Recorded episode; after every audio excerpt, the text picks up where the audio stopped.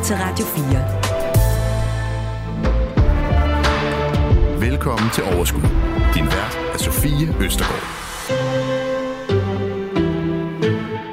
Velkommen til et afsnit, som jeg har valgt at dedikere til, ja, til tre helt særlige typer af aktier. Først og fremmest dem, som du kan blive tilbudt på din arbejdsplads, også kendt som medarbejderaktier. Det sker nemlig jævnligt, at øh, jeg får en øh, besked enten på min Instagram eller på vores Facebook, øhm, ind i gruppen, der hedder Overskud Radio 4, med nogen, der gerne lige vil vide lidt, er det en god idé, og hvordan man gør. Og jeg har ingen idé om det, jeg kan ikke hjælpe overhovedet, men øh, heldigvis kan vi da dedikere noget tid i det her program, så vi kan blive klogere på det. Dernæst så skal vi tale om de aktier, man kan, øh, som kan udbetale os en lille ekstra løn et par gange om året, netop udbytteaktier. Og til sidst dem, som øh, ja, måske oftest købes med hjertet, fordi man gerne vil støtte sit lokale hold, sit fodboldhold. Her snakker jeg selvfølgelig om fodboldaktier. Og til at gennemgå de tre øh, forskellige aktier, der har jeg øh, inviteret den altid skarpe og meget venlige Lars Skovgaard. Tak. Velkommen til Overskud, Lars. Tusind tak. Du er investeringsstrateg hos Danske Bank. Ja. Og øh, jeg er glad for, at du også her i 2024 har tænkt dig at være en øh, flittig gæst i programmet. Jeg kommer, når du kalder. Det er jeg meget glad for. Du har jo øh, sagt ja øh, til at gennemgå de her forskellige aktietyper, øhm, og øhm, tale lidt om de her vigtigste kendetegn ved hver aktietype. Mm. Øhm, kommer du også til at fortælle os, om du synes, det er en god idé at handle de forskellige former for aktier? Ja, det vil jeg jo gøre. Der jeg vil nok også tage nogle forbehold, når, jeg, når jeg kommer med de her anbefalinger, men der er muligheder i den. Øh, der er noget, nogle forskellige risici, man skal holde øje med. Ja. Øh, og der er nogle, nogle ting, man kan gøre, man kan tænke over, øh, sådan, så man får gjort det på den bedst mulige måde. Ja. Du vil som altid være den, der guider og støtter os så godt du kan hen ad vejen. Mm. Men i sidste ende, når vi trykker på køb eller salg, så er det vores eget ansvar. Nemlig. Godt. Jamen ved du hvad, jeg synes, vi skal hoppe ud i øh, fodboldaktier. Mm. Har du nogensinde investeret i sådan nogen? Nej. Men du ved noget om det. Du lytter til Radio 4. I Danmark, der er der fire af de danske fodboldklubber, som er noteret, børsnoteret på den danske øh, børs. Det drejer sig om FCK, AB, AGF og Brøndby IF. Og de var de første i 1987 med deres børsnotering. Det er også muligt at investere i andre klubber andre steder, mm. men ikke via øh, børsen. Men hvordan er det nu lige med handel af de her fodboldaktier? Er det udelukkende en investering for fans, der handler med hjertet, Lars? Ja, øh, det, vil jeg jo mene, det er, hvis, øh, hvis vi kigger på historiebøgerne, så, øh, så er det nok mest for fans. Du kan jo selvfølgelig spekulere i, ligesom hvis du går ind og laver et, øh, et aktivt vedmål på, at underdog lige pludselig vinder en stor kamp, så vil du kunne se, at aktiekursen har kunnet stige. Det har vi set, øh, når nogle af de her hold har overrasket FCK øh, for nogle år tilbage. Da de vandt, så så Ja. man aktiekursen stige. Det er sjældent sket med AGF, vil jeg sige. De har ikke overrasket meget. Ej, de er det hårdt- de er hårdt prøvet. Jeg er jo Aarhusianer, skal Ja, du ja. vide. Ja, og jeg husker i, hvad var det? Hvad var det, i 97? Eller hvornår? Nej, hvornår var det, jeg var i Ridehuset og fejre en sølvmedalje, øh, de havde vundet. Ja, Tina og, Nu kan det og være, de Anna vinder. fra min klasse. De, ja, det går bedre nu. Ja, ja. Det går altid godt først på sæsonen, vil jeg lige sige. Men nu er vi jo faktisk ret øh, langt inde, og det går stadig okay. Ja, men, og de, øh, de når ikke at spille flere pokalkampe, så de slog lige Brøndby her, så nu er de videre. To kampe til, tror jeg, så kan det være i finalen. Ja, men altså. Åh, oh, godt, godt. Så kan det jo være, at jeg skal købe nogle af de aktier nu. Øhm, men øhm, hvad er det helt præcis, der egentlig påvirker kursen ved en fodboldaktie? Jamen det er jo, øh, som med alle andre ting, så går man ind og analyserer, hvordan er deres øh, indtjening i forhold til deres udgifter, og hvad er deres fremtids, øh, hvad er fremtidsforventningerne. Derfor så er det også sådan lidt svært. Et hold, der ligger no, nummer et hele tiden, jamen det, det bevæger sig jo ikke meget i kurs. Så skal de blive ved med at kunne være gode til at have øh, reklameindtægter. De skal kunne sælge spillere, købe sælge, og sælge spillere på, på bedst mulige øh, maner. Og så skal de også, hvis det er, der er nogle af de der rigtig store øh, klubber, der altid er med i nogle afgørende kampe, så, ligger, så er der også en forventning om, at det skal de så også blive ved med at gøre. Mm. Så derfor så er der faktisk også en risiko for, hvis du har ligget nummer et hele tiden, så vil du sige, at det er en god klub, og den skal vi have aktie i. Risikoen er, at hvis de bare skuffer det mindste, så er det jo uden for normalen. De Ja. ja. skal blive ved med at, at leve op til deres øh, ypperste. Og så kan du så sige det med AGF, det har de så ikke gjort længe, og så kan det jo så være, at de begynder at gøre det. Men altså, det er meget resultat øh, og så er det bare en super tough verden, Mm. øh, fodboldverden. Der er, altså, det er hårdt, hård kamp om, om sponsorpenge, og så er det det her med, at du skal også have en heldig hold med, med at købe og sælge spillere. Men det må være ligesom med alle andre børsnoterede selskaber, at øh, det er ligesom også regnskabet, der påvirker. Absolut. Men det er jo så bare fordi bag ved regnskabet, øh, Ja. der påvirker øh, kursen, jamen der ligger jo også resultaterne. Ja. Og det er jo resultaterne. Nu ser vi, når FCK for eksempel har øh, succes i Champions League, så får de en helt spand af millioner, øh, og Mhm. det påvirker jo selvfølgelig også. Så i sidste ende er det resultatet, Ja. der er med til at påvirke øh, kursen. Ligesom et selskab, hvis de har et nyt produkt eller et eller andet. Altså, det, Ja. det er resultaterne, der afgør det. og vinder over de andre i udbredelsen af produktet. er Eller det. I, øh, Ja. Ja. Hvor, øhm, hvor udbredt er det her i Danmark at handle fodboldaktier? Jeg tror, det er en lille del af befolkningen, der har det. Det er typisk superfans, der har de her investeringer. Så, øh, så det er en lille del af befolkningen, der har det. Øh, og det er ikke noget, som... For at man skal dække de her aktier, så skal der også være en, øh, en stor udbredelse også blandt, øh, institutionelle investorer, for at der, man vil lave analyser på det. Og der er ikke særlig mange analyser på det her, men der er- bliver lavet nogle. Ja, altså jeg, jeg, jeg taler jo ret meget med, med folk sådan generelt, jeg møder, og mm. Både venner og bekendte, og nogen jeg aldrig har mødt før, om sådan, hvad, hvad har du i din portefølje? Så, mm. Så kan man lige snakke om, hvor, hvor man lige føler og tror på, at den næste vinder er. Jeg har ikke en eneste gang stødt på nogen, som i hvert fald har nævnt, at de har fodboldaktier i porteføljen. Nej, Det er også, vi har en tendens til at nævne de aktier, der går godt, ikke? så det kan også godt være. Men altså, der er jo også nogle andre ting med, med fodboldaktier. Jeg, jeg, jeg kan rigtig godt lide, at vi støtter op om vores hold i vores områder. Øh, og jeg kan godt, ja, der er også nogle gange, så får du nogle fordele. Du kan få noget øh, billig sæsonkort eller andet. Du er en del af klubben. Så jeg kan Mm. rigtig godt lide det. Det, jeg bare nogle gange er lidt ked af, det er, at der er folk, der ikke måske ved, hvad det betyder at købe en aktie. Ja. At, øh, at, øh, at det kan godt ende med, at, øh, at det bliver lidt dyrt, din kærlighed. Dyr køb kærlighed, ikke? Mm-hmm. Øh, så, så hvis du forstår, og du kender til risiciene, så er det fint nok. Men der er nogle gange, så måske folk, der slet ikke er vant til at investere i aktier, at, at de køber så én ting, og det er en fodboldaktie, og så bliver det en, en kedelig oplevelse. Det synes jeg er lidt ærgerligt. På øh, Overskuds Facebook-side, øh, Øhm, der skriver Jakob Ries, fodboldaktier, øh, spild af tid og penge. Klubberne prøver ikke at tjene penge, de prøver at vinde mesterskabet, og de har ingen problemer med at formøble aktionærernes penge. Når de løber tør for penge, udsteder de flere aktier og udvander de gamle aktionærer.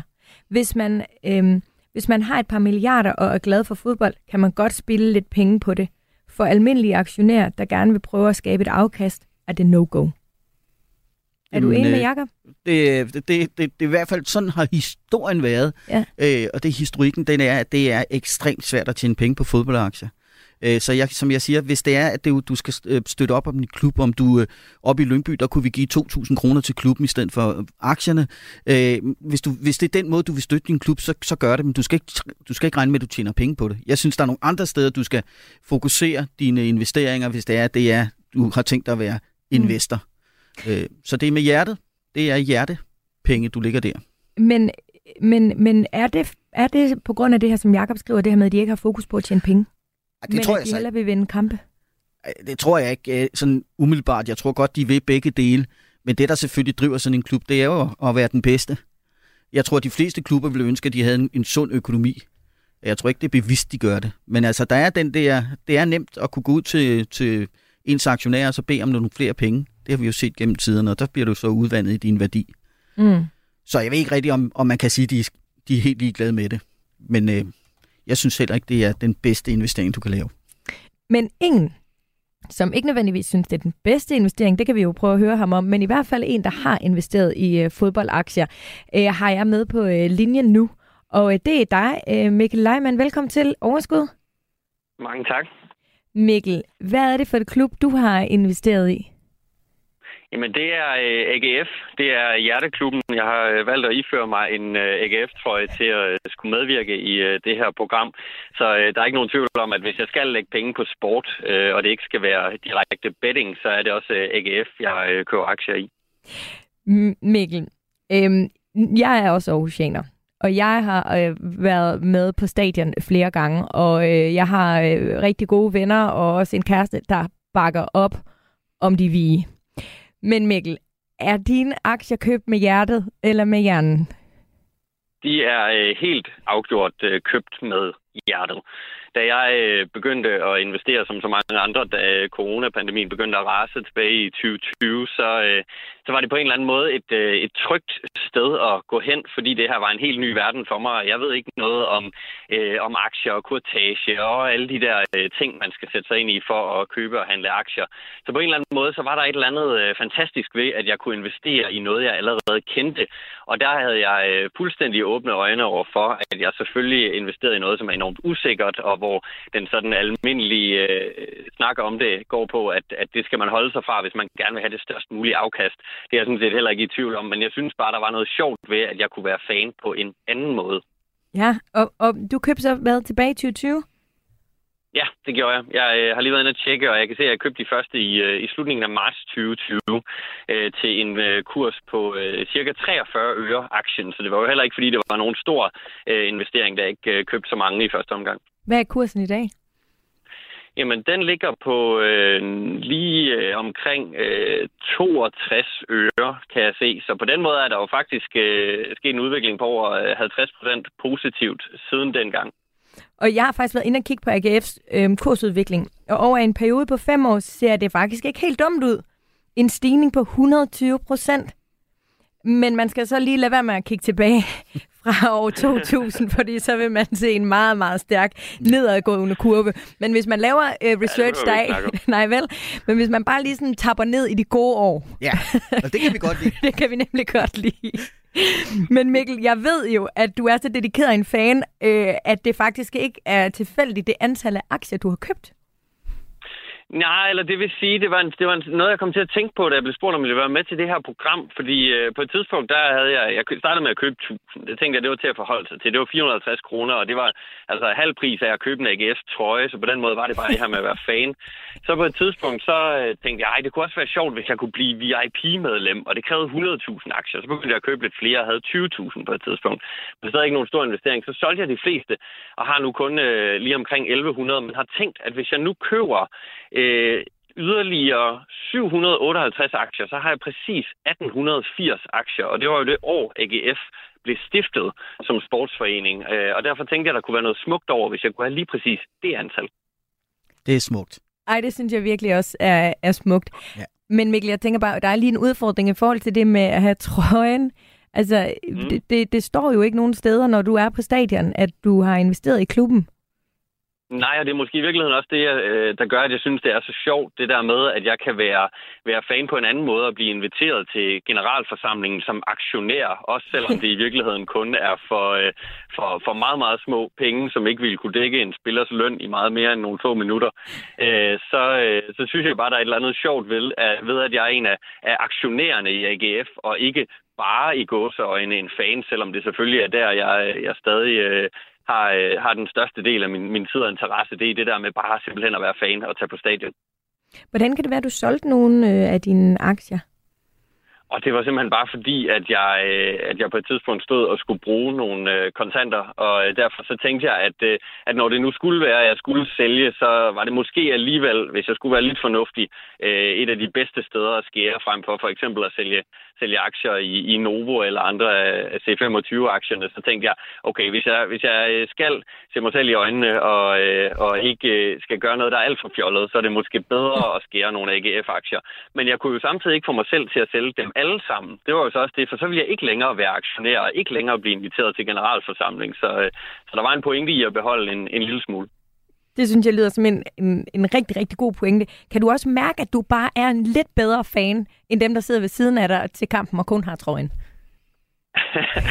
altså, jeg, jeg kunne aldrig drømme om at, øh, at sige til en fan ved siden af mig, at de ikke var lige så ægte, fordi de ikke har aktier. Det er jo, øh, det er jo typisk set noget, jeg gør for sjov, og hvis jeg stod og desperat manglede penge en dag, så ville jeg nok også sælge de sidste. Men, men jeg kan godt lide tanken om, at jeg også er fan på en anden måde. Og så tror jeg bare, at jeg synes, det var sjovt, da jeg begyndte at kaste mod i det her med aktier, og lede efter, om der var et eller andet, jeg faktisk interesserede mig for, som jeg kunne investere i. Og øh, altså, Lars, det lyder som, altså det her med, at når, når man først har interessen med i noget, det ved vi jo også selv, hvis man lige starter med at købe et lille frimærke af en eller anden et eller andet selskab, så begynder man at følge lidt mere med i det her selskab, og på en eller anden måde bliver man også klogere som investor. Så på den måde er det jo egentlig en god strategi. Perfekt. Er det rigtigt? Det er den helt rigtige måde at investere. Det er, når du ser et eller andet, der ser spændende ud, og du sådan har kigget lidt på det, så køb lidt. Det rigtige tidspunkt, det, det, det, det kommer aldrig. Mm. Øh, så kom i gang med det, og som du så siger, jamen, så begynder du at sætte dig ind i det her selskab, ja. og få noget mere information, og så kan du købe flere, ja. øh, hvis du vil. Det er, det er også... en god måde. Super god måde. Det er også det, jeg hører dig sige, Mikkel, ikke? at det sådan egentlig var starten til, at du skulle ud og så føle dig tryg netop ved AGF, fordi du kendte noget til det, men, men du har så udvidet din portefølje efterfølgende også med Novo og, og andre investeringer. Er det ikke rigtigt?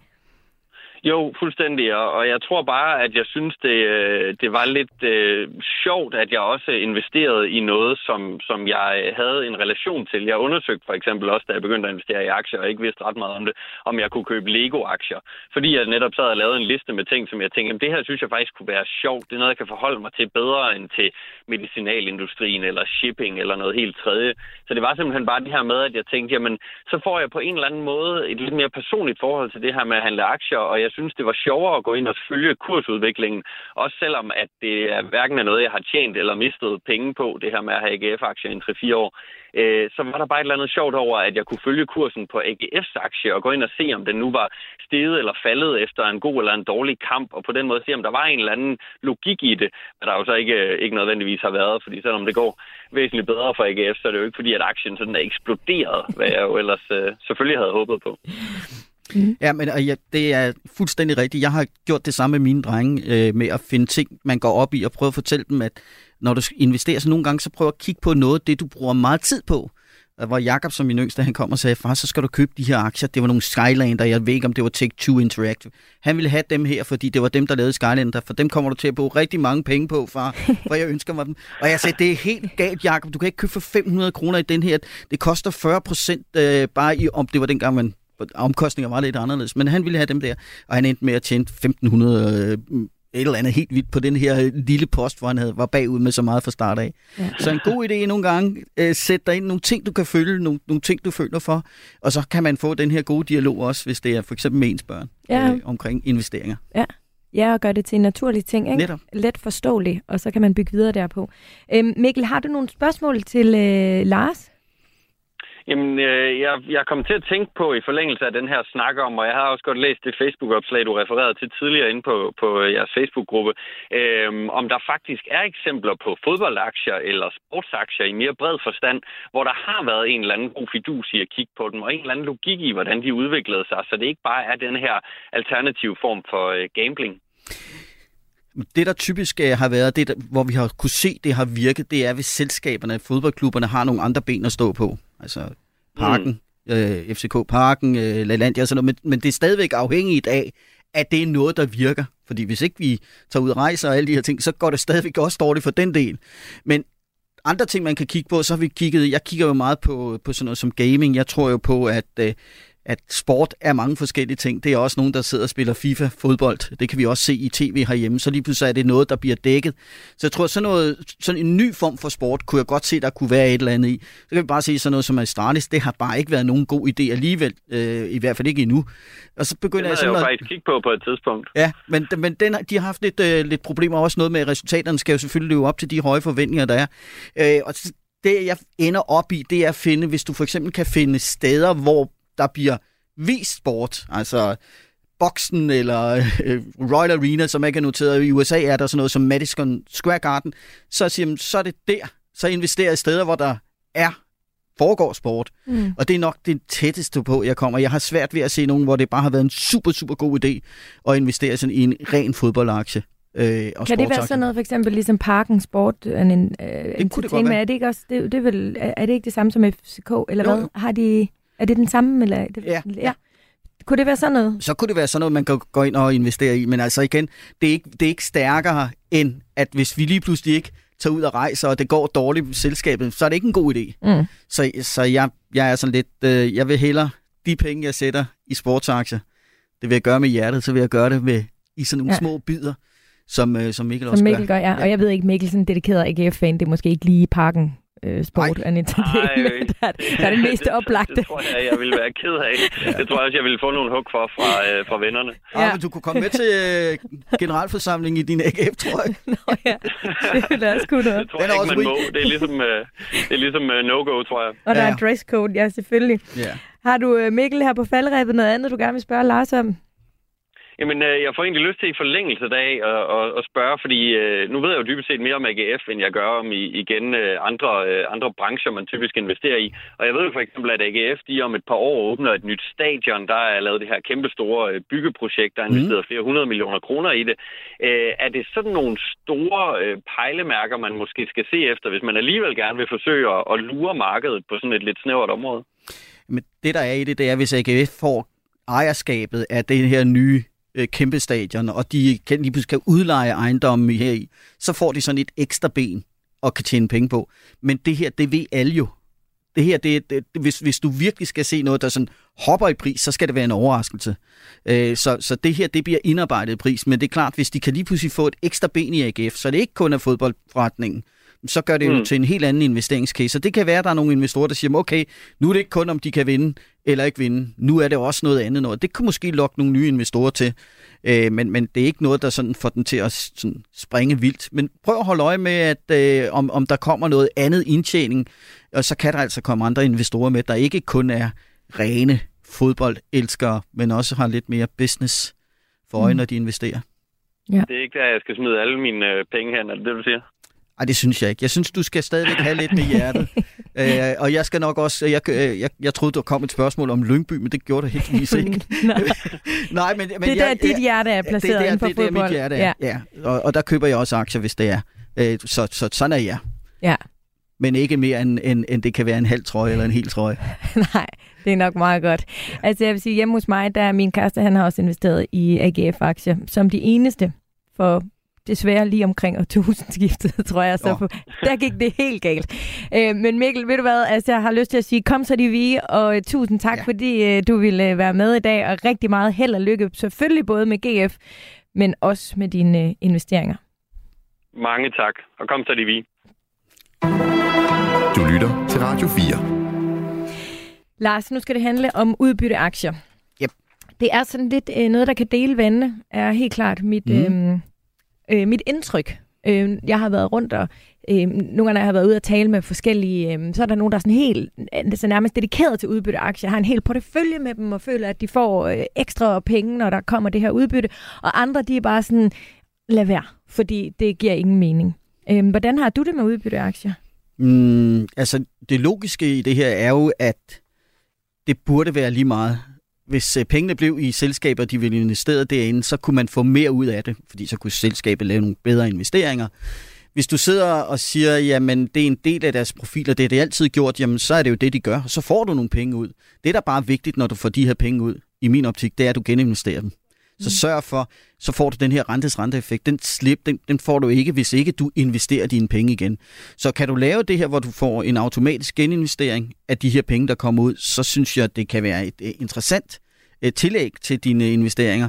Og det man kan sige, det der har, de har lidt lidt under i år, det er og sidst, øh, ja, i år og sidste år, det er jo renten, der er steget. Så sidste år, da renten steg, så sker der det med, med en udbytteaktie. Den betaler en eller anden form for udbytte, og du betaler en kurs for den. Men hvis alternativet, lige pludselig obligationer, bliver interessante, så vil investorerne betale mindre for udbytteaktien, fordi de vil stadigvæk sammenligne den, det udbytte, som er en form for rente, med den rente, du kan få på obligationerne. Så de har været lidt presset af, at renterne de er steget, så vil folk hellere Mm. lægge nogle af deres penge over i obligationer, fordi der kan man også få et løbende afkast, Okay. og det har presset dem lidt. Så derfor så skal du også kigge lidt på dem. Skal du have mange, når renterne begynder at falde tilbage? Ja, det skal du. Det kunne være en god idé.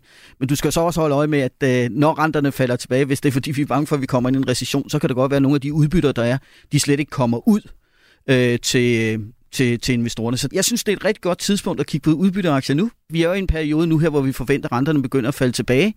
Og derfor synes vi, det er en god idé at få kigget på nogle af dem her også, som værende en del af, af det, den portefølje, du har. Men så siger du også, at, øhm, altså, at de er mere påvirket af rentestigningerne end de almindelige. Ikke?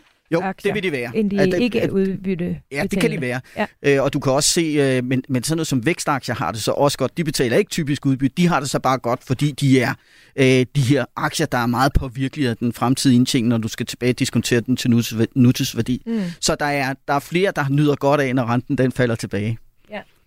Øhm, og lad os lige slå fast, udbytte øh, er jo øh, selskaberne, der selv kan bestemme, om de vil udbetale Mhm. øh, øh, overskud, Ja, kan man sige, ja. ud til aktionærerne, i stedet for for eksempel at bruge dem selv til Ja. at vækste internt i, i selskabet. Ja. Og hvor mange gange om året de udbetaler det, det må de selv bestemme. Det må de selv bestemme. og ja. også hvor meget Ja. afhænger af, øh, det kan de beslutte år for år på generalforsamlingen. Øhm, og ofte er det nogle lidt mere etablerede selskaber, som betaler udbytte, ikke? Ja, der er jo Fordi sådan noget... det, det er vækst, altså det er i virkeligheden lidt en modsætning til, til dem, der sådan skal vækste. Ja. Ja. ja, det er jo noget med, at hvis du vækster, så skal du investere i din fremtidige, øh, din fremtidige produktion. Du kan se sådan noget som Amazon og øh, Facebook, øh, Google er jo selskaber, der virkelig har øh, primært investeret i fremtiden, og der har vi bare sagt, det er helt i orden, I kan bare bruge alle de penge, I vil. Men det har jo så også ændret de sidste par år, hvor der er nogle af de her store selskaber, der lige pludselig begynder at betale udbytter. Øh, Apple øh, begynder at betale udbytter. Øh, så det, det ændrer sig lidt. Men mange af de her selskaber, der, der er faktisk en tredje ting, man kan gøre som selskab. Du kan investere dem i dit eget selskab, du kan gå ud og købe aktier tilbage, og så kan du komme med udbytter. I USA der er det meget populært at købe aktier tilbage for de store selskaber. Øh, når du køber aktier tilbage ude i markedet, så køber du nogle aktier, så har du den på din bog, og så på et eller andet tidspunkt, så bliver de annulleret. Så er der jo færre aktier til at dele den værdi. Så det er også en måde at få værdien af aktierne op på. Prøv lige at forklare det igen, det forstod ja. jeg ikke helt. Hvis der nu er Altså, tu- man kan betale, det er selskabet, det kan vælge at betale udbytte. Ja. Det kan vælge at ja, investere dem i investere fremtiden, dem i fremtiden, og så kan de, vælge at købe aktier, egne aktier. så de køber deres egne aktier Ja, tilbage. de køber dem op, og Ja. så ligger de dem øh, på bogen derhjemme, og så på et eller andet tidspunkt, så annullerer de dem. Så er der færre aktier, fordi en kurs det består jo af værdien af selskabet, divideret med antallet af aktier. Så de tilbageværende bliver mere værd. Ja. Og det er så en måde, man vælger at gøre i nogle selskaber. Det er også, hvis man kigger på øh, nogle af de amerikanske selskaber, der er nogen, der mener og siger, at det er, jo, det er jo fordi, der er mange af dem, der er lønnet ved at få øh, optioner, så mange af de her ledere, de vil hellere have, at kursværdien stiger, fordi det er det, de ejer. Og så er det så er det det, man vælger, specielt i USA. Det er også noget med noget skatteteknisk, der gør, at Ja. det, er, det har været mere lukrativt at gøre det i USA på den måde, end at, at, at, at gøre det med udbytter, som vi har en større Okay. Så det er mest i USA, at, at man kan bruge den her tredje. Ja, vi, der, der, der, der er også danske selskaber, der køber egne aktier tilbage. Ja. Ja. Det er bare ikke noget. Det hører vi ikke så meget om, er det det, nej, du siger? nej. Nej. Hvordan kan man vide det? Jamen, det melder de ud øh, i forbindelse Okay. med generalforsamling. De kan ikke gøre det her. Så når generalforsamlingen er der, så vedtager man, hvor meget udbytte, og så kan man også sige, vi ført, hey, vi vil gerne købe nogle egne aktier tilbage. Det mener vi er det, der giver den bedste værdi. Og det er jo det, der nogle gange er, at folk de bliver lidt, hey, er det en bedre værdi, at I bare giver pengene til os, i stedet for at I ikke tror på jeres egen business og investerer i den. Og det er jo lidt det der klasse, der er. Hvor udbredt er det her med altså, udbytteaktier i Danmark for eksempel? Jamen, det er, det er udbredt. Øh, der er selskaber, der gør det, øh, og mange af de store selskaber gør det herhjemme. Mm. Øh, så det er udbredt, og det er noget, du får øh, fra mange af selskaberne. Og, og så er det jo det her, som jeg siger, det er, det, det, nogle gange så er det lidt irriterende, at man får sådan 500 kroner drøbende ned, som er et udbytte. Hvad, hvad kan du bruge til det? Jamen, jeg kan gå ud og investere dem igen. Så det er, øhm, for nogen, der har meget store øh, poster udbytteaktier, så batter det noget, og så kan det sådan bedre betale, så man går ind og geninvesterer det. Men det er jo derfor, at der er rigtig mange, der begynder at bruge sådan nogle som øh, akkumulerende investeringsfonde, hvor det foregår derinde, så, så udbyttet bliver derinde. Og så Så selvom simpelthen... de er udbyttebetalte, så er det stadig akkumulerende, fordi ja. De bliver inde i. Ja. Det, kan, det kan godt være, det er sådan noget, jeg skal kigge hen i, fordi jeg har nogle enkelte udbytteaktier, som råder ind i min portefølje, og lige pludselig har jeg sådan en lille slat stående Ja, det er det. øh, i kontanter, hvor jeg sådan, jeg kan ikke, det kan jo ikke betale sig for mig at købe op med dem her. Jeg bliver næsten nødt til enten at putte flere penge ind, eller vente lidt, fordi udgifterne ved at købe er så høje, Ja. at det er lidt åndssvagt. Ja. Men det er måske i virkeligheden bare mig, der har sammensat min portefølje øh, lidt forkert, fordi nu skal vi øh, tale med øh, Nico Henriksen. Er du med på linjen? Ja, Du er skolelærer og underviser blandt andet i økonomi og investeringer, og din egen portefølje består udelukkende af udbytteaktier. Har den altid gjort det?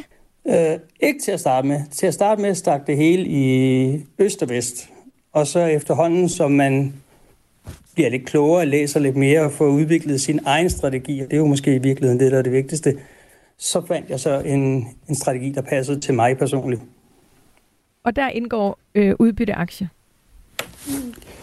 Og der, og der er udbytteaktierne, de er jo så blevet det, som der ligesom har været det bærende øh, for mig. Jeg kan godt lide, at jeg får øh, en portion penge hver eneste måned, som jeg jo så kan geninvestere. Og det, øh, det har jeg gjort siden ja, 2012 nu. Ja. Og, og øhm, tror du, at hemmeligheden bag de her udbytteaktier lidt er det, som Lars og jeg også var inde på, at hvis man ligesom jeg har en portefølje, hvor det kun er enkelte af dem, der betaler udbyder, så kommer der sådan en udbud, ud, udbytte. Ja, udbytte. ja. øh, og så kommer der sådan en, Udbytte, ja. ja, så kommer der sådan lidt en lille klat, øh, måske et par gange om året, som jeg står sådan lidt, og jo egentlig burde geninvestere, men jeg synes alligevel, det er for lidt. Er hemmeligheden bag den rigtig gode udbytteportefølje faktisk, at man skal have mange udbytteaktier? Du skal have, som så mange andre ting her i livet, så, så tager det tid at få det bygget op. Og det er jo også der, hvor det bliver lidt demotiverende med de danske, som der betaler én gang om året. Tager vi nordamerikanske aktier, så er det jo hver tredje måned, andre helt nede øh, hver måned. Og så er det jo altså, at det giver lidt mere blod på tanden, når det er, at man får en 4-5.000 hver måned, frem for øh, 500 en gang om året. Så, øh, så nu siger du, at du har nogen i din portefølje. Måske skulle du have nogle flere, men det kan også godt være, at du skal have nogen, der giver dig lidt oftere, sådan at du ligesom kan, rent faktisk kan se, at der sker noget, at der kommer noget ind på kontoen. Det, øh, det tænker jeg, det kunne være lidt smartere i hvert fald. Ja. Hvor- Hvordan er din portefølje øh, bygget op? Jamen, jeg har øh, nok 90 procent af, af Nordamerika. Det vil sige, det, det er USA og Kanada. Øh, og så har jeg en, en 10 procent, der ligger øh, her i Norden. Øh, jeg har øh, en lille smule indeksfonde, og så har jeg nogle øh, finske selskaber også. Men det er jo så også dem, som der kun giver én gang om året. Øh, Udover det, så er det jo så også vigtigt, at det skal jo ikke bare være udbytte. Det skal jo meget gerne være et stigende udbytte. Øh, sådan at, at hver eneste år, så stiger udbyttet med et sted mellem 3 og så til måske helt, nogle gange helt op til 15 procent. Og hvis jeg skal overføre det til min løn, så kunne det da være fedt, hvis jeg fik en 15 procent stigning hver eneste år i min løn. Det sker desværre ikke. Øh, men, men det er jo i hvert fald en af de ting, bare for at man kan holde trit med inflationen jo ikke. Altså så skal det være stigende. Ja.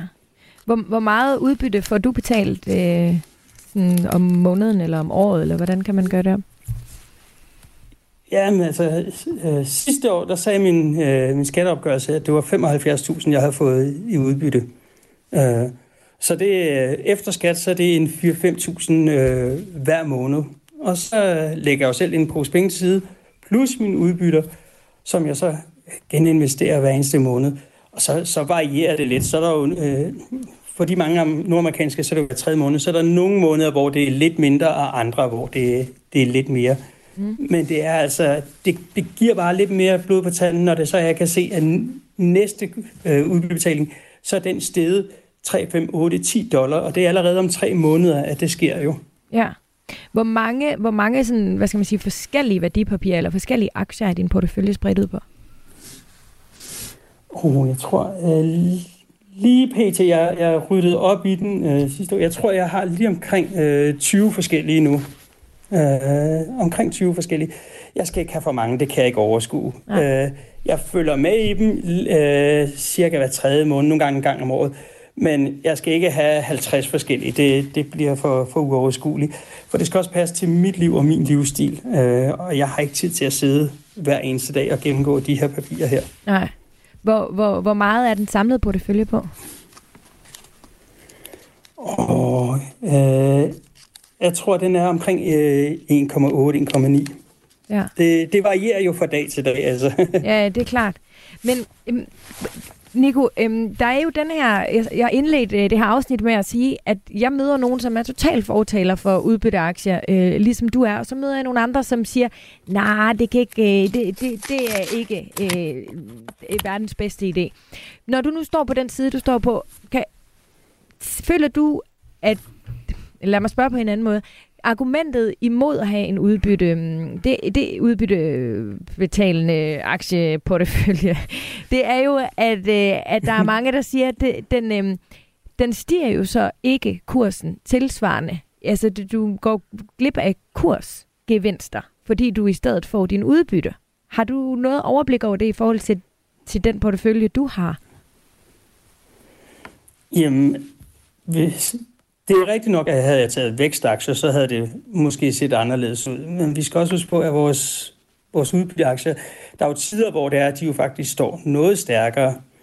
Og så ved jeg godt, det klassiske argument er, at du kan jo bare sælge nogle af dine aktier. Ja, ja, men hvad hvis nu det er i, i en recessionsperiode eller en periode, hvor det er, de er falden, så skal jeg jo procentvis sælge endnu flere. Jeg har ikke prøvet at regne ud, hvad jeg har mistet eller hvad jeg har tabt, for jeg tror i virkeligheden, at det, jeg har mistet tabt, det er det, jeg har betalt i skat. Øh, og det vil jeg skulle betale uanset hvad, bare på et senere tidspunkt. Mm.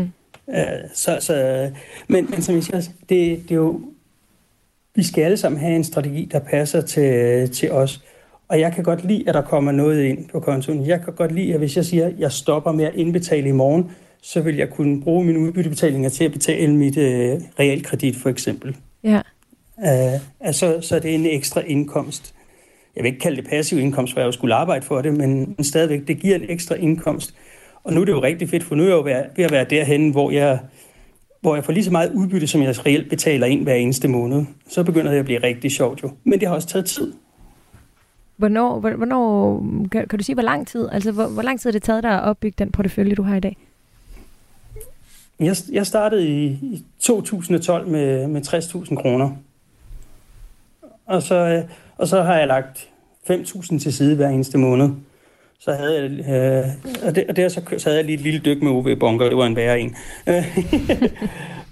men, men så derfra og så hen til, til nu, der er der jo så gået, ja, øh, 12 år cirka, 11-12 øh, år. Øh, og hvor jeg så, som jeg siger, nu er jeg spændt på at se, hvad, hvad den så siger øh, årsopgørelsen i år. For sidste år, der var det som sagt 75.000. Og så begynder det jo at være noget, man rent faktisk kan mærke. Noget, som der vil kunne betale min, øh, nogle af mine regninger derhjemme, hvis det skulle ja. være det. Hvordan finder du den gode udbytteaktie? Åh, oh, der er adskillige øh, hjemmesider, radioprogrammer, podcasts og lignende.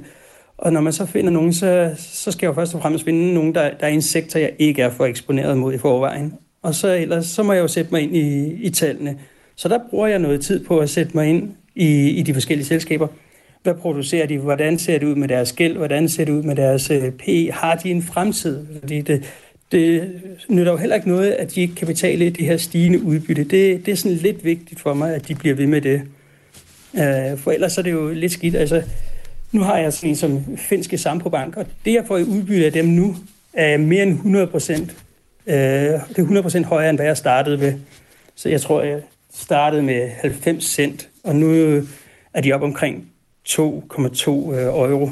Så, så det begynder det jo lige pludselig at, at batte noget, jo, ikke? Jo.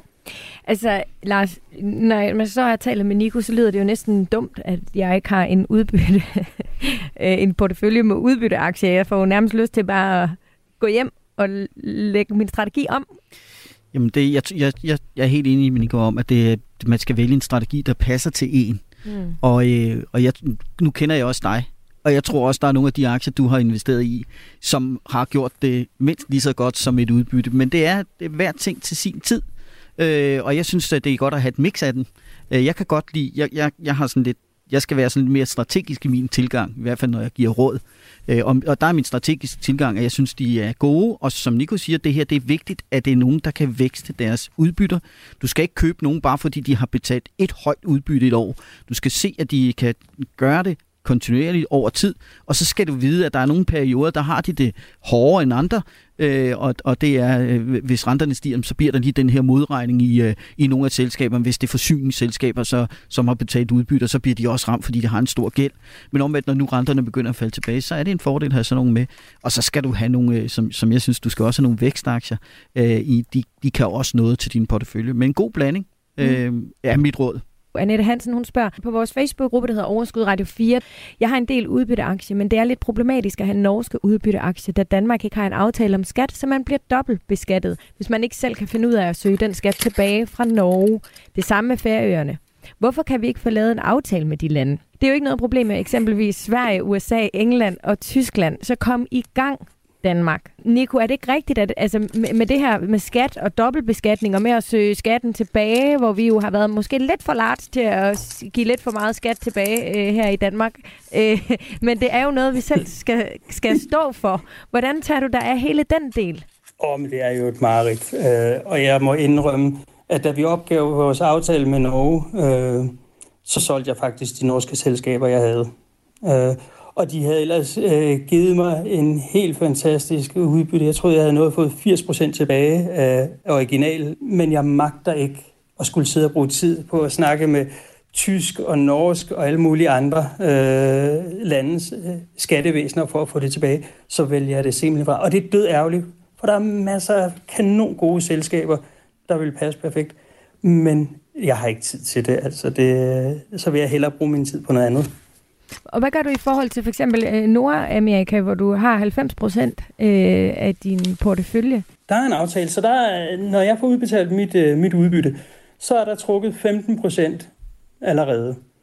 Så ryger der 85 procent af udbyttet ryger ind på min konto, og så skal danske skattefar have øh, op til enten de, de 27 eller de 42 procent jo. Så det, det, det, det, det er til at finde ud af. Jeg får som regel sådan en lille efterregning der i, i april måned, så siger de, Hosa, du har fået lige lovlig mange udbytter, vi skal lige have lidt af, af gildet. Og det, det er til at finde ud af, fordi det, jeg ved lige præcis, jeg, mm. jeg kan gå ind og se hver eneste gang, jamen tallene passer. Hvad, hvad, hvad kommer der ind, og er der blevet trukket det rigtige beløb? Godt, så man skal lige holde øje med, øh, måske kun at investere i de øh, steder, hvor vi har den her aftale, og det går automatisk. Øh, medmindre man selv vil sætte sig ind i det, det må man selvfølgelig gerne. Nico, mange tak, øh, fordi du lige vil være med i dag og fortælle mm. os lidt om øh, din portefølje. Det var rigtig inspirerende. Selv tak. Super spændende. Det var en fornøjelse. Øhm, så spørg med detaljgård. Jeg gad godt have præciseret, hvordan det er med skat for udbytteaktier. For eksempel, hvis du har dem på en aktiesparekonto versus et almindeligt depot. Derfor har jeg talt med Lærke øh, Hesselholt. Hesselholdt. Hun er skatteekspert hos øh, Grant Thornton. Aktiesparekonto og aktiedepoter øh, er to ting, som er forskellige og alligevel lidt det samme. Det er sådan, at når man som privatperson investerer i aktier, så det afkast, man får på sine aktier, det får man enten, når man sælger dem, forhåbentlig med en gevinst, eller også så man løbende får udbytte, altså når det selskab, man har sin aktie, det vælger at udløje øh, en del af overskud. Det kalder man udbytte. Har man valgt at lægge sine aktier ind i en aktiesparekonto, som har nogle helt specielle skatteregler, ja, så kommer udbyttet ind på aktiesparekontoen, og så bliver det beskattet med 17 procent. Har man aktierne i sit eget helt private depot uden for aktiesparekontoen, så bliver øh, aktieudbytte også beskattet. Der bliver helt automatisk fra dem, der udløjer udbytte, hvis det er et dansk selskab, indeholdt en kildeskat på 27 procent, eller så skal man selv betale den, når man øh, indgiver sin selvindgivelse eller sin oplysningsskema en gang om året. Altså, vi får tit spørgsmålet, om det bedst kan betale sig at have et privat depot eller en aktiesparekonto. Og der er ikke noget entydigt svar på det der. Så du ejer en aktie, som du ejer og har på dit almindelige depot, så betaler du først skat den dag, du sælger aktien, og du har en gevinst, du har fået i hånden. Når du har en aktiesparekonto, så bliver du beskattet efter det, vi kalder et lagerprincip. Det vil sige, men hver år den 31. december, der kigger man på, hvad var aktiens værdi ved begyndelsen af året? Lad os sige, den var 100 kroner. Hvis den så øh, per 31. 12. er steget til at have en værdi af 110 kroner, ja, så bliver du altså beskattet af de 10 kroner, som du altså skal betale, selvom du rent faktisk ikke har fået nogen penge i hånden. Så det er lidt en afvejning, hvordan ens økonomi er, også om man har økonomi til at betale den her løbende skat, inden man rent faktisk får penge i hånden. Det her er Overskud på Radio 4. Lars, nu skal vi simpelthen øh, omkring medarbejderaktier. Yep. Yep. Er det øh, noget, du øh, har erfaring med? Ja, det er for mange år siden, der fik vi lov til at tegne aktier i min bank. Som jo er Danske Bank. Ja. Har du stadigvæk dem så? Nej. Jeg skulle, have, jeg skulle have et nyt køkken. så sådan var det. Men du har stadig dit nye køkken? Jeg har mit køkken. Ja, det er så ikke så nyt mere. Nej. Men jeg har mit køkken, ja. Men er du glad for det? Ja, jeg er glad for det. Hvor er det godt. Dejligt, dejligt, dejligt. Nu skal du høre, vi øh, har øh, simpelthen øh, en mere med på linjen i dag, og det er Jakob Meyer. Du arbejder hos øh, Implement, og øh, du er en af dem, der har sagt ja til at øh, øh, købe medarbejderaktier som øh, din, øh, din arbejdsgiver tilbyder. Hvordan kan det være, at øh, du sagde ja til det? Øhm, jamen, der er, øh, der er flere årsager. Øhm, det, jeg synes, det er, det er, en, virkelig, øh, det er en virkelig skøn arbejdsplads, og øh, også har, har vist sig at være en, en ret stabil og også vækstende arbejdsplads, øh, som jeg gerne vil bidrage til. Øh, og så det spiller så selvfølgelig også ind i grunden jeg, til, at jeg så valgte at købe øh, øh medarbejderaktier, fordi jeg kunne se, at der var, når jeg sådan talte med kollegaer og så videre, at, at der var, øh, har været sådan et, et ret godt og stabilt afkast øh, på det. Ja. Øh, kan du prøve at sætte et par ord på, hvad du laver hos uh, Implement, og, og også hvor længe du har været der? Øhm, jeg har været her i ja, lige knap to og et halvt år nu, øh, og arbejder, øh, arbejder primært med projektledelse af sådan store, øh, store danske projekter, sådan, særligt inden for infrastruktur. Så det kan være store energiprojekter, hvor man skal have sat en masse havvind op og have koblet det på elnettet. Det kan være store vejeprojekter eller andet. Så noget af det der, der sådan skaber en, en, en sådan trafikal eller energimæssig infrastruktur i Danmark. Mm. Lars, lige inden øh, jeg, vi taler mere om Jakobs øh, medarbejderaktier, øh, hvor udbredt er det i Danmark, det her med øh, danske virksomheder og medarbejderaktier? Ved du noget som helst om det? Jeg, jeg tror, det er sådan nogenlunde øh, ok udbredt. Mm. Øh, specielt øh, i startup. Altså, vi er jo øh, vi er nogle kloge mennesker her hjemme i Danmark. Øh, masser af kloge mennesker. Vi lever af vores hjerner. Øh, og, og der er specielt i, i sådan nogle vækstselskaber, der vil det være typisk være sådan noget, hvor man kan gå ud og binde sine medarbejdere øh, til at blive. Så derfor er det en rigtig god idé, hvis man har kloge medarbejdere, man gerne ja. vil fastholde, så kan man have sådan nogle medarbejderaktier, hvor vi siger, du, så længe du er her hos os, så får du et eller andet løbende udbytte, og hvis du rejser væk, så skal du sælge den til os eller nogle andre. Ja. Det er ikke lykkedes mig at finde nogle danske tal øh, omkring det her, øh, men sådan generelt i Europa så er medarbejderaktier faktisk ret populære blandt de største virksomheder. 95 procent af alle større europæiske virksomheder, de øh, benytter sig af mm. medarbejderaktier øh, i 2022. Det er ifølge European Federal øh, Federation of Employee Share Ownership. Øhm, Jakob, hvornår i din ansættelse blev du introduceret for at kunne købe medarbejderaktier? Jamen, jeg fik, øh, jeg fik mulighed for det øh, efter et, et års ansættelse. Øh, det er sådan, man sige, der, det er der, man bliver tilbudt muligheden for at købe dem. Men jeg tror, ret kort tid efter jeg startede, eller måske var det en dag, i, også i forbindelse med noget i ansættelsesforløbet, hvor det også blev nævnt, øh, at der også var det her, man sige, det er jo, det er jo en eller anden form for et medarbejdergode, øh, at man kan købe medarbejder, øh, medarbejderaktier, som så giver et, giver en eller anden form for udbytte her. Mm. Øh, men efter et år, så fik jeg, øh, så blev jeg tilbudt at købe øh, Var det som en øh, del af for eksempel lønforhandling, eller hvordan? Øh, nej, det er faktisk en mulighed, som, som alle konsulenter får øh, efter et års ansættelse. Så får man, bliver man ligesom tilbudt at købe øh, x antal aktier i virksomheden. Ja. Og, og her så det, det er sådan et, det er en, en fast pakke, ja. Og her vil det jo give mening, at jeg ligesom spurgte dig til, øhm, hvad du fik tilbudt at købe dem for, eller hvad, hvad, hvor, hvor meget de steg, og kurs og alt muligt andet. Men det ved jeg også, at øh, det, det må du faktisk ikke snakke om. Er det rigtigt? Øh, jo, det, det er ikke i sådan offentlige, offentlige tal. Øh, så det, det holder lige øh, for mig selv, eller det holder virksomheden vest for sig selv. Ja. Øh. Lars, hvordan kan det være, at, øh, at virksomheden holder det for sig selv? Det er deres politik, de ikke vil dele. Øh, det er, er fair nok. Det er jo, hvis ikke de er børsnoteret, så er de jo ikke noget at sige det til nogen. Øh, det kan de selv bestemme. Det kan der være mange årsager til, at man ikke vil. Øh, så kommer der lige pludselig spørgsmål om, øh, hvorfor er de steget så meget, de her øh, medarbejderaktier, eller hvorfor er de faldet. Du får sådan få et indblik i, hvordan det går med selskabet. Det kan være, at man ikke ønsker det. Øh, det er bare støj. Det er jo mange af de børsnoterede selskaber, de hader jo det her, at at de står til ansvar for nogen, øh, fordi man hele tiden skal stå til ansvar for, hvordan kursudviklingen er. Så det kan, derfor er der nogen, der vælger, det vil de bare ikke have. Er det måske en af fordelene ved så ikke at være børsnoteret? Det kunne det være, ja. ja. Fordi det er jo faktisk, øh, øh, altså det er jo mulighed, eller man kan godt købe, eller få, eller købe medarbejderaktier i et selskab eller i en virksomhed, som ikke er børsnoteret. Ja. Kan du prøve at forklare, hvordan foregår? Altså, hvad, hvad... Jamen, det tror jeg, det er det, der sker her i det her tilfælde, at det er ikke et børsnoteret selskab. Er vi ikke enige om det? At dit selskab ikke er børsnoteret? Øh, jo, det er det ikke. Nej.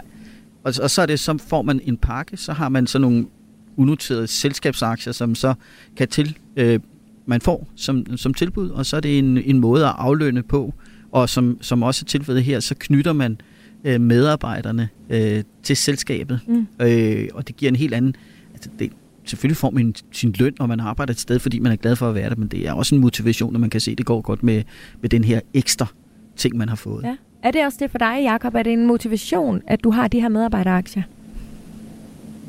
Øh, ja, det, det er det. Øh, det er det i hvert fald i jeg vil sige, efteråret, når det så er der, det bliver opgjort og, og udbetalt, så er man lidt mere bevidst om det. Øh, men jeg også, må også erkende, at når vi sådan rammer nogle af de andre måneder, så er der også til tider, hvor jeg glemmer det. Men, øh, men så kommer man i tanke om det, og så bliver man lidt glad igen. Mm. Øh, Ved du, om de samme øh, tilsvarende udbytteaktier er tilgængelige for øvrige investorer til en anden pris, eller er det kun medarbejderaktier? Hvordan fungerer det, Jacob? øh, øh, aktien er kun forbeholdt øh, medarbejdere i virksomheden. Øh, hvilket også gør, at når man, jeg tror, når, hvis, man, hvis man vælger at stoppe, så, er, så køber virksomheden dem, dem tilbage også. Okay. fra en. Lars, er det, er det normalt det her? Fordi jeg står jo lidt og tænker, hvad nu hvis jeg også gerne vil investere i... Altså, det, det er sådan, når man ikke er børsnoteret. Så må du kan- lave et, dit eget selskab og give dig selv medarbejderaktier. Altså, det er måden at gøre. Du kan ikke...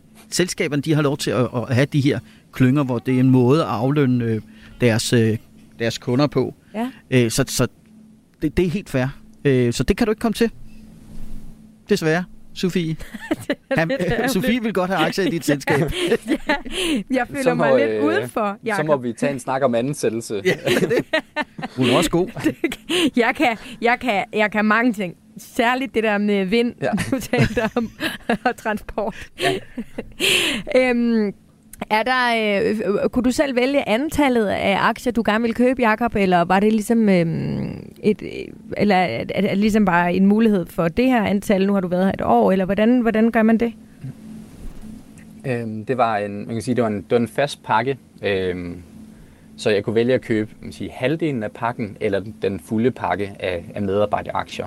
Mm. Øhm, og så, så valgte jeg at købe den, den fulde pakke, og havde, havde valgt kun at købe halvdelen, så ville jeg så året efter kunne købe, øhm, kunne købe det resterende. Men det er ikke sådan, at jeg efter to år kan købe endnu flere. Der ligger sådan en, et cap på, hvor mange medarbejderaktier man kan have. Og i dag er du tilfreds med din beslutning om at købe? Øh, ja, det er jeg. Særligt fordi det lige har været efterår, og det er der udbyttet bliver betalt. Det er klart. Der kom du i tanke om igen. og jeg, ja, og jeg også står over for at skal renovere et øh, køkken. Øh, Det er Så, godt. Det er det, vi øh, bruger vores medarbejderaktier til. ja, præcis. Og hvordan er det gået? Altså, en ting er, at du i efteråret får udbytte, men hvad med sådan kursen? Øh, på selve medarbejderaktierne. Ja. Nu øh, en lille disclaimer, det er ikke fordi, jeg sådan er, er sådan den store aktiehej, øh, men som jeg lige kan se, så ligger den og har ligget ret stabilt på, på medarbejderaktierne. Jeg tror, den stiger en, en lille smule, eller bliver reguleret en lille smule en gang imellem. Mm. Øhm, Men det er udbytter lige ellers så er det, så er det i kraft af øh, udbyttet, ja. Ja. Det er det, der ligesom er guldråden øhm, ved det.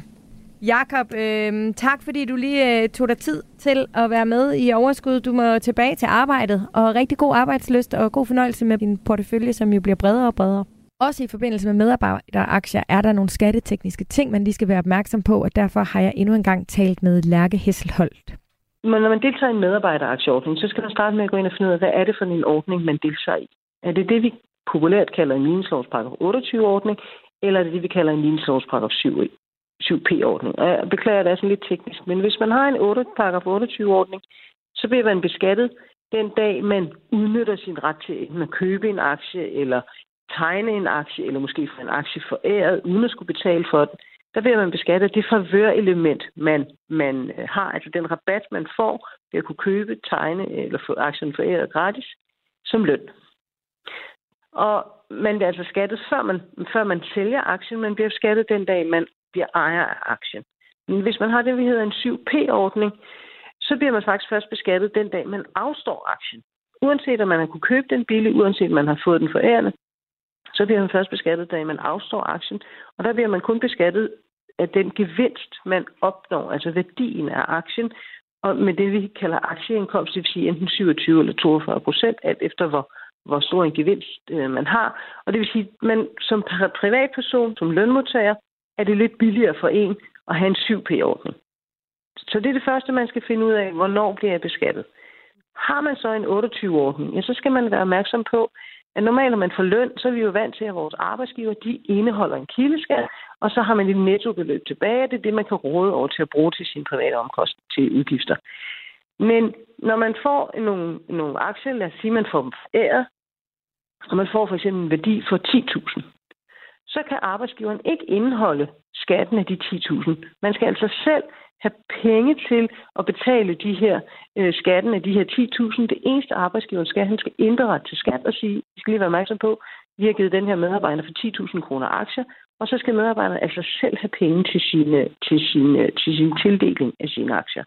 Og det skal man være opmærksom på, og det er der, vi faktisk ser fejlen ofte er, at folk ikke forstår, at der ikke allerede er blevet betalt skat af den her øh, personalegode, den her værdi, man har fået for æren i form af aktier. Der er nogle begrænsninger, hvornår man kan få den her 7P-ordning, fordi den er egentlig ret fordelagtig, netop fordi man kan udskyde, til man reelt har penge i hånden. Det er jo meget brugervenligt, kan man sige. Så nej, man har typisk ikke selv indflydelse på, hvad det er for en ordning, men det skal stå i aftalen. Men hvis der ikke står ligningslovens paragraf 7P, så har man den anden ordning. Du lytter til Radio 4.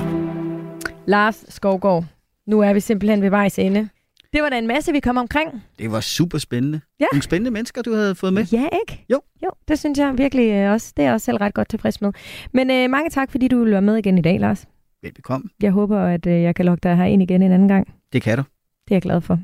Programmet var tilrettelagt af Maja Christine Grønbæk, og øh, bag knapperne der sad Anna Paludan Møller. Husk vores Facebook-gruppe, den hedder Overskud Radio 4, og mig kan du altid få fat i, hvis du skriver til mig på sociale medier.